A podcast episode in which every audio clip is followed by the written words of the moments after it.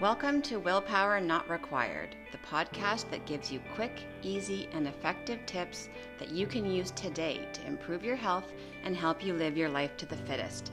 No willpower or white knuckling required. I'm your host, Lauren Whitfield. Let's get started. Today's tip is to find instant gratification. Change is hard change without instant results is harder. As a species, we are hardwired to want instant gratification, and we favor immediate results over delayed outcomes. In an, in an evolutionary perspective, humans and other animals have tended to survive and reproduce during times where food was uncertain, when they had a stronger tendency to grab the small, immediate reward and skip the larger but delayed reward. If you're hungry, you eat what you can now and your species will survive. However, nowadays, our tendency to prefer instant results over delayed gratification can sabotage our best efforts at making positive changes in our life. How many times have you started eating more salads and going to the gym every day only to step on the scale at the end of the week and be disappointed when you didn't lose five pounds. All that hard work for one measly pound? What's the point?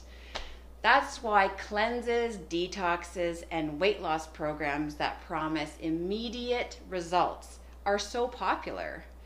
We want the reward now. We want to lose 10 pounds in 10 days or get a flat belly after just a few ab workouts. It does make sense, but we also know logically that putting in consistent effort over a longer period of time, delaying gratification, is a better way to achieve our goals and leads to more permanent change. Okay, didn't I say that today's tip was to find instant gratification? Well, while pr- practicing delayed gratification is an important, if not critical, component to reaching your goals and maintaining them long term, I'm also suggesting that we use our natural tendencies towards instant gratification to our benefit. Here's what this would look like. Let's say, as in my previous example, you decide you want to lose weight, say 30 pounds. That's your big long term goal.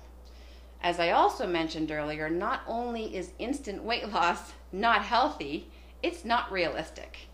Unless you want to gain all that weight right back again. So, first thing you could do would be to break that big goal into other small, detailed goals, like be active for 20 minutes four days a week, and add a serving of vegetables to lunch each day. So now what would be the instant gratification that you could see from these changes? Well, if you posted a calendar on your fridge and crossed off each day that you ate a salad at lunch, the instant gratification would come from contributing to a streak of daily salad intake. Each X equals instant gratification. If you wore a heart rate monitor during your workout, instant gratification would be achieved each time you raised your heart rate into the target cardio zone. Every time you actually take a lunch break at work and get in some physical activity, your instant gratification would be the energy boost and improved focus in your work all afternoon. Do you see where I'm going here? Instant gratification has gotten a bad rap but really it's our tendency to use it in the wrong way where we can run into trouble. Find and identify small wins that you can achieve each day on the way to reaching your big goals, and you can use instant gratification as a motivational force to keep you on track. Willpower, not required. Thanks so much for listening. I'd love to hear from you, so send me your tips, questions, or feedback.